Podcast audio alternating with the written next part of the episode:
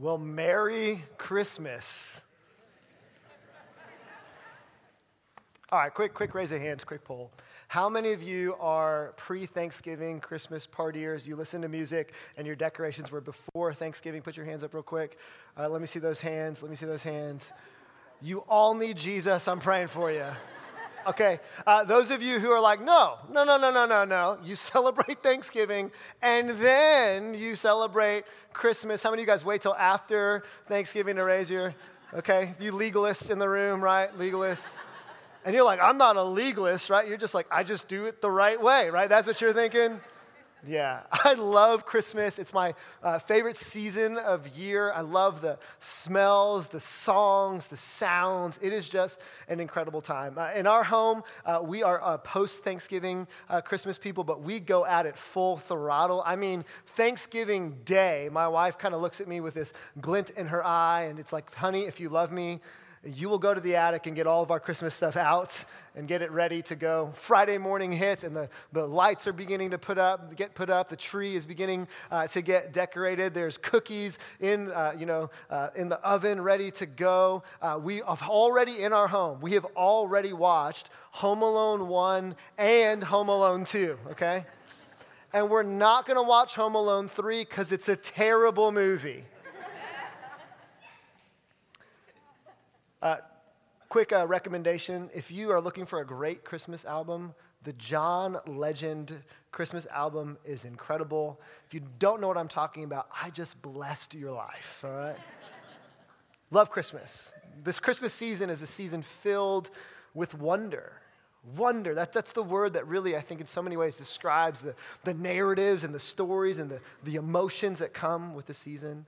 And when I talk about wonder, this is what I mean. Wonder is this emotion we feel when we're in awe of something or someone. Wonder is this emotion that we get when we're just enthralled by something beautiful or significant. We say, wow. Uh, one of the things that we're trying to do as a family is establish some new traditions for our kids. We're at an age now, nine, seven, our oldest about to turn four, and then our youngest is two, kind of two and a half. They're all of an age now, especially my, my youngest boys, where they understand what Christmas is about, kind of, right? And they're excited about it. So my two year old sees the Christmas tree goes up, go up, and he immediately starts asking me for presents. I mean, this is where we are in our home. And it's a time where we love getting to celebrate the season. And I think we're so intentional about it, not so much because it means that much to us, right? All of the kind of pop and circumstance, but when you see Christmas through the eyes of a child, my goodness, the game changes. Uh, so, yesterday we added a new tradition into our family. Uh, we went to something called Lake Nona Lights. It's this 30 minute event. Uh, it, has got a really big name, but it is one house in East Park uh, that has lights that dance to music. Has anybody been to, to Lake Nona Lights? It's a really cool little deal. We took our, our boys uh, to it, and our boys were really, really excited um, to be there. I was really excited to be there as well because it's uh, basically, you know, Mickey's very Merry Christmas party without any of the money being spent. You know, at that age, that's kind of the vibe. And so we took our kids there, and they just were enthralled and in love with the lights and how they danced and how they moved. And there was a moment, like when we were with the kids, where I kind of captured my boys, and I said, "That, man, that is what wonder is." And I want to show you. This is my boys last night.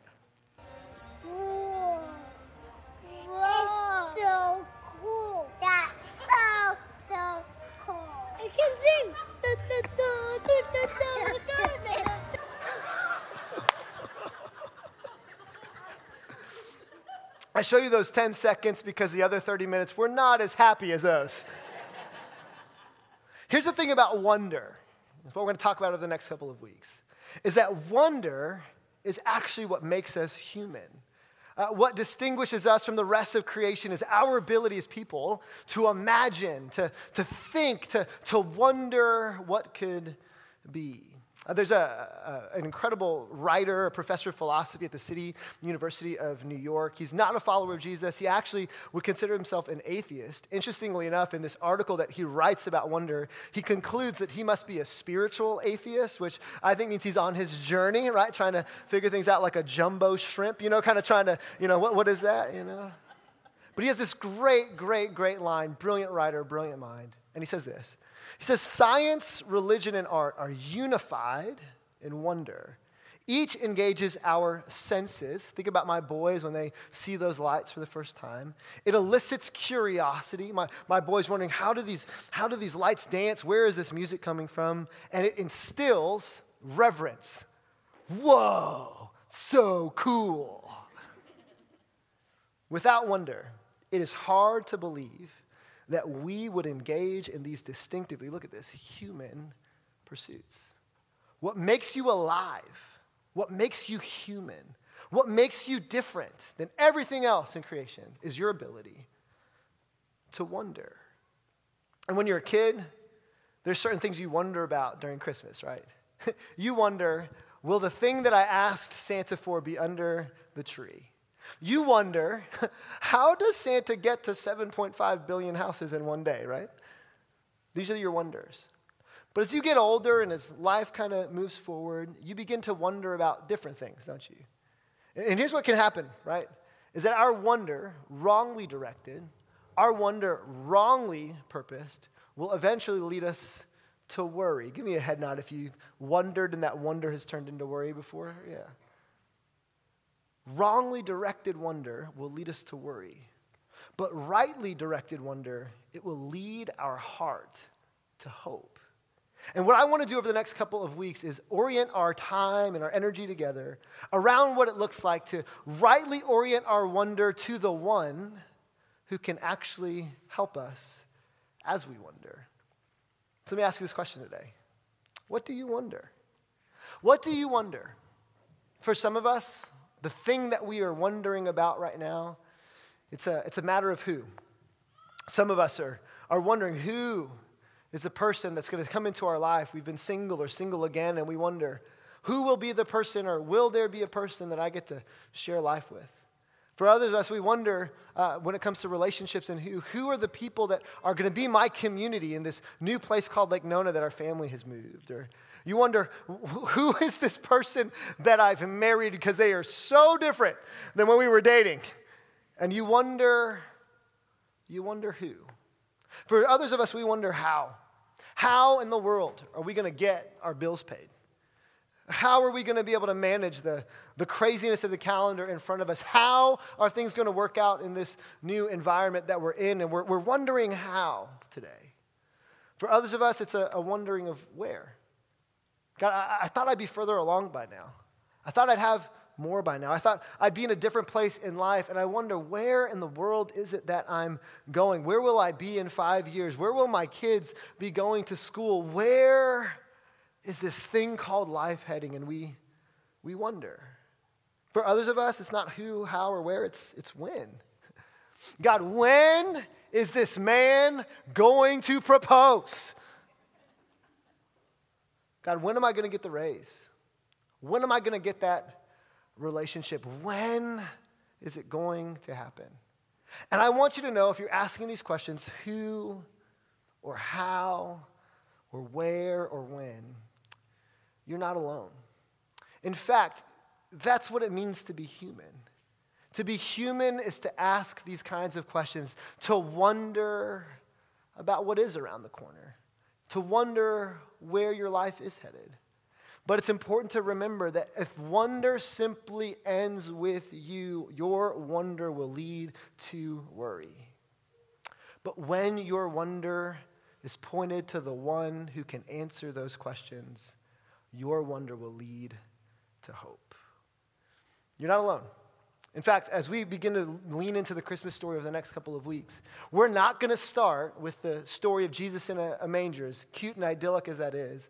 The Christmas story does not start in Matthew, Mark, Luke, and John, doesn't start in a little town called Bethlehem. It starts 760 years before, while a people of God called the Israelites were openly wondering about the details of the Savior they had been promised and that they were hoping for.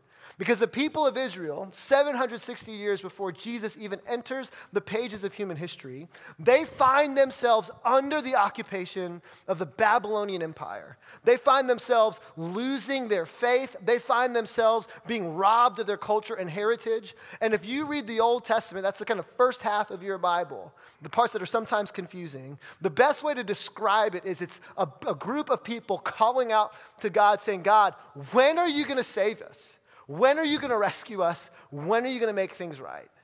And the Christmas story does not begin in Matthew. The Christmas story begins 760 years earlier when a prophet by the name of Isaiah begins to speak to the people who are wondering where their Savior will be, and he tells them where, how, who, and when. In Isaiah chapter 9, verse 6 and 7, we'll find this. That as the Old Testament writers predicted the who, the how, the when, and the where of the Savior, we can lean in today and know that maybe God knows what He's doing with our life too. And if you're a skeptic of faith, or maybe you're unsure of Christianity, or maybe you kind of have bought it, but you don't buy it completely, and you're kind of concerned about what it is that's really true. You could not have picked a better day to be here in church. Maybe you got dragged here because you're obligated to, or because somebody promised you a meal, or it's the holiday, so you got to make mom and dad happy. If you could just lean in for the next 20 or so minutes, I think that there's something that you've got to deal with intellectually that would make you have to reconsider maybe where you stand with faith. And if you are a follower of Jesus, today's a great day because today is a day where you can lean back and say, Whoa, that is so cool. That 760 years before Jesus enters the pages of human history, there are prophets predicting who the Savior will be, how the Savior will come, where the Savior will be born, and when the Savior will arrive. So let's lean into this today. First thing is this Write this down in your notes. God knows who. God knows who in your life, and God knew who for the people of Israel. Isaiah 9, 6 through 7 says this For to us a child is born, to us a son is given, and the government shall be upon his shoulder, and his name shall be called Wonderful Counselor, Mighty God, Everlasting Father, Prince of Peace. Anybody agree that would be a great way for people to talk to you, right? I would love to just like walk into my house and say, You will call me wonderful counselor. Mighty God. Children, call me everlasting father, right? Like that's just such a great way for my kids to respect me. We're going to put that into practice.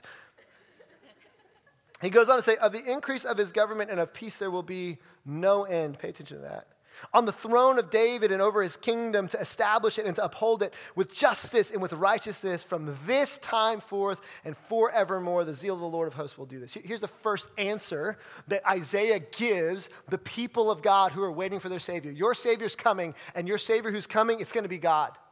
It's not going to be some representative. It's not going to be an ambassador. God Himself is coming because there's only one person that can have the title Mighty God, and it's God. Are you tracking?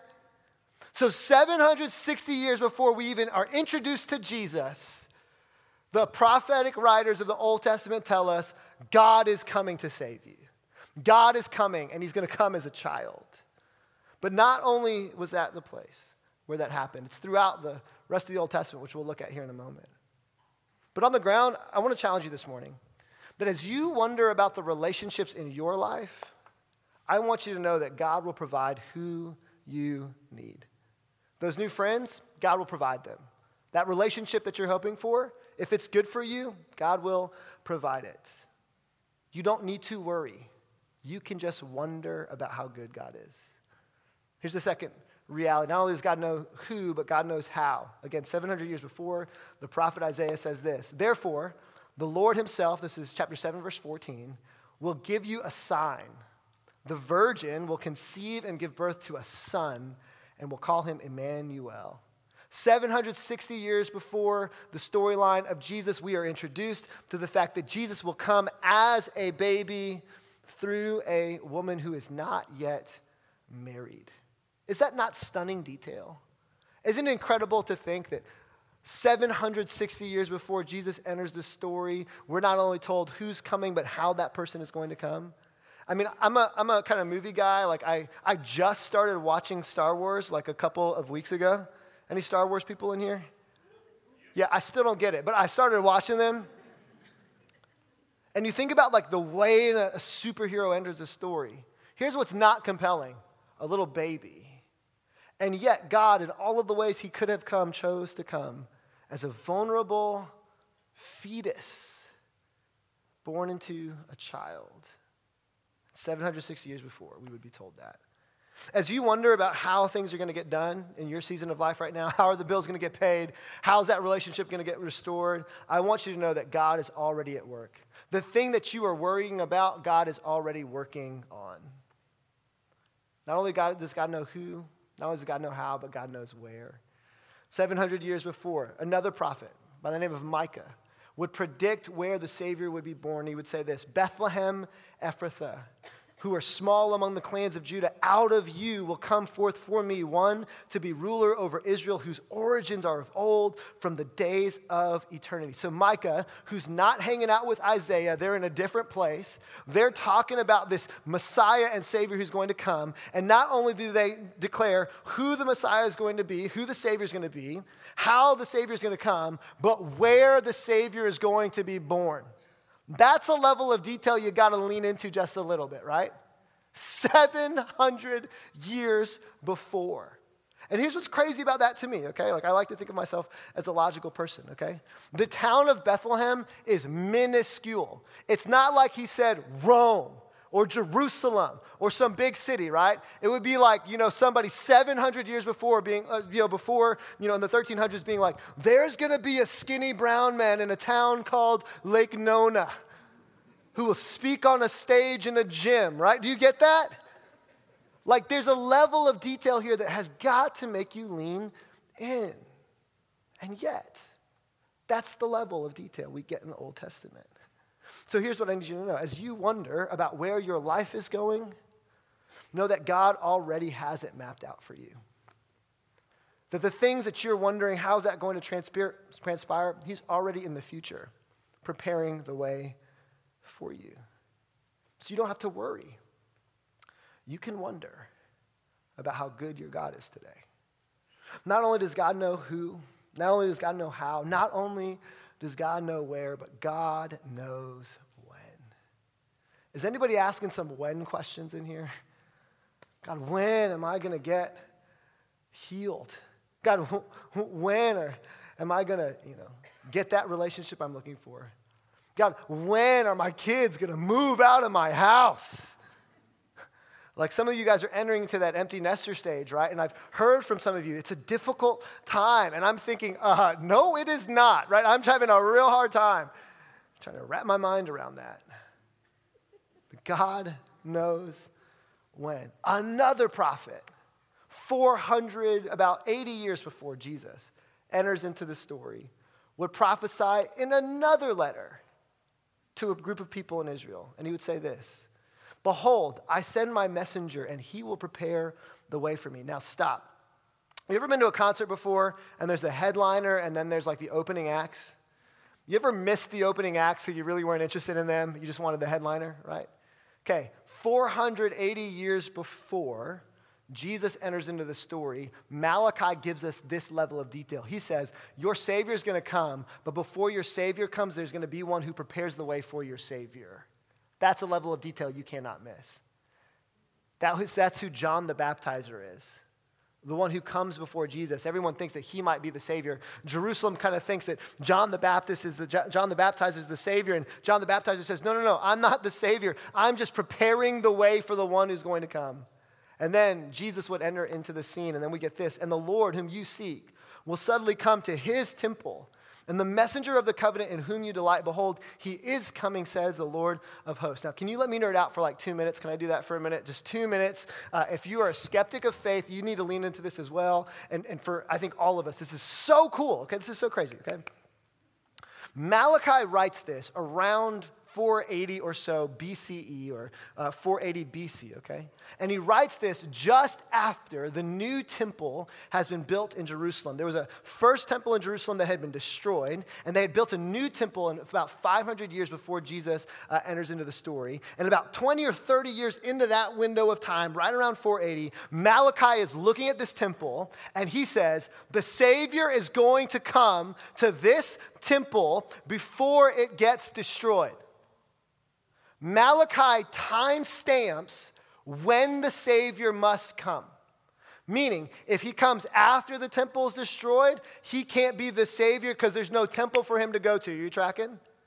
And if he comes before, well, that didn't work because we must have missed him, but we know we didn't miss him because we're still in captivity. And so Jesus enters into the story around 1, 2, or 3 CE AD, depending on kind of what version of timing you utilize in your life. He enters into the story, lives for 33 years, and then defeats death, right? That's the story of Christianity. 30 years after that, the people of Israel revolt against the Roman Empire.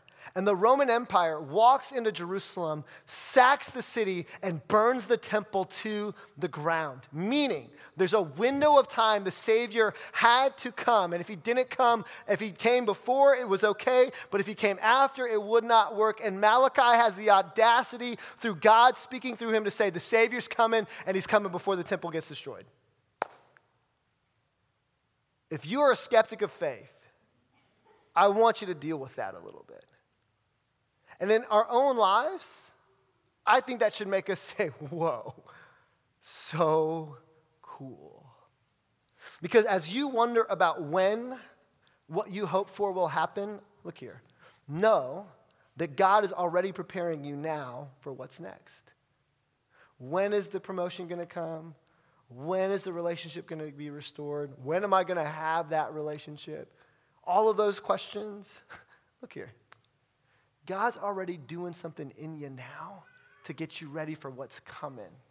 And He's never late. He knows what He's doing.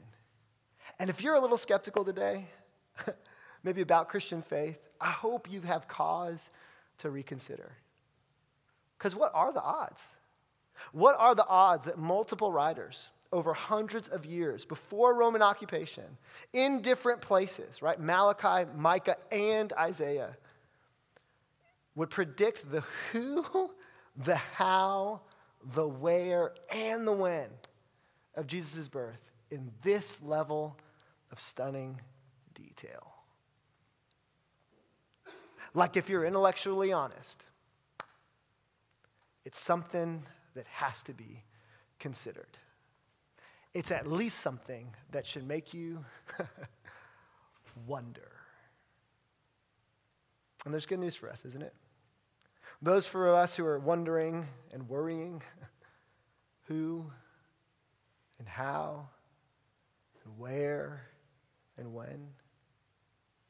If God had a plan to take care of the world, look here. You can trust that God has a plan to take care of your world. Because God is not distant, He is not far. He's intentional about every choice, and He's invested in your life. And God knows who, and God knows how, and God knows where, and God knows when.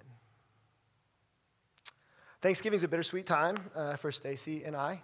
Um, it's, of course, an incredible time because of the holiday season.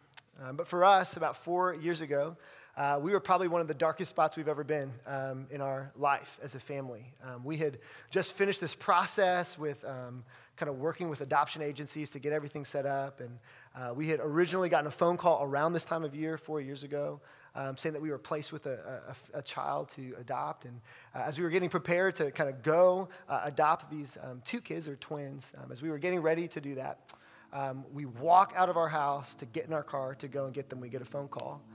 And our adoption specialist tells us, hey, um, I don't know what to tell you, but uh, your um, family you've been matched with, they've, uh, the mother ran away from the hospital with the kids. We don't know where they are, and the adoption is off. So we had two of everything two, two baby um, seats, two cribs, two of everything. And it was a hard time because we were asking God not who, not how, not where, not when, but God, why? why would you put us through that, right? Uh, what we didn't know is that while we were asking these questions, God, who is the kid for us then? God, how are you going to work this all out? God, where is our son going to come from? God, God, when are we going to be able to act out on this vision of adoption? While we were asking these questions, frustrated and upset with God, uh, there was a young woman who was asking those same questions God, who's going to adopt my son? God, how is this family going to be? And, and where are they going to live? And, and God, when will we know? And what we didn't know, and this is incredible to me, is that while we were weeping, God was working. And this young woman um, happened to come across one of these books at a, um, pregnancy center that she was at um, with some people that were working with her, some specialists. And she began flipping through this book while we were mourning. And as she looked at this book, uh, the way that she tells us is that she saw a page with our family and she said, That's where my boy is supposed to be. And while we were in pain, God was preparing her for our little boy. This time, four years ago. So on January 7th, Jackson will turn four. And he's just an incredible gift. And in the moments when I was most upset with God, the moments when I was thinking, God, what in the world are you doing? God, why are you allowing this to happen? While it seemed like God was silent, God was actually up to something beautiful and great. And I can't imagine life without my boy. And I don't know what you're going through. And I don't know what who question you're asking, or what how question you're asking, or what where question you're asking, or what when question you're asking. But here's what I know I know that while we're worrying, God is working. While we're worrying, God, He's working. And there's even better news. Because in Isaiah chapter 9, verse 7, we see this line. It says that the zeal, and that word for zeal means passion, that the passion of the Lord of hosts will do this that while Israel was waiting for a Savior, while they wanted a Savior, God says, You don't understand how much your wanting pales in comparison to my wanting for you. So look here. If what you hope for is good for you, know right now that God wants it for you more than you do. That relationship, if it's good for you, God wants it for you more than you do. That thing you're trying to figure out how, God wants it for you more than you do. That destination you're trying to go in your life, God wants it for you more than you do if it's good for you. That question of timing, God, when are you going to? God wants it for you more than you do. And last time I checked, God always gets what God wants. So today, as you wonder, and maybe we're honest, as you've been worrying, would you release control and would you trust God with your who and your how and your where and your when? Would you stand with me as we pray?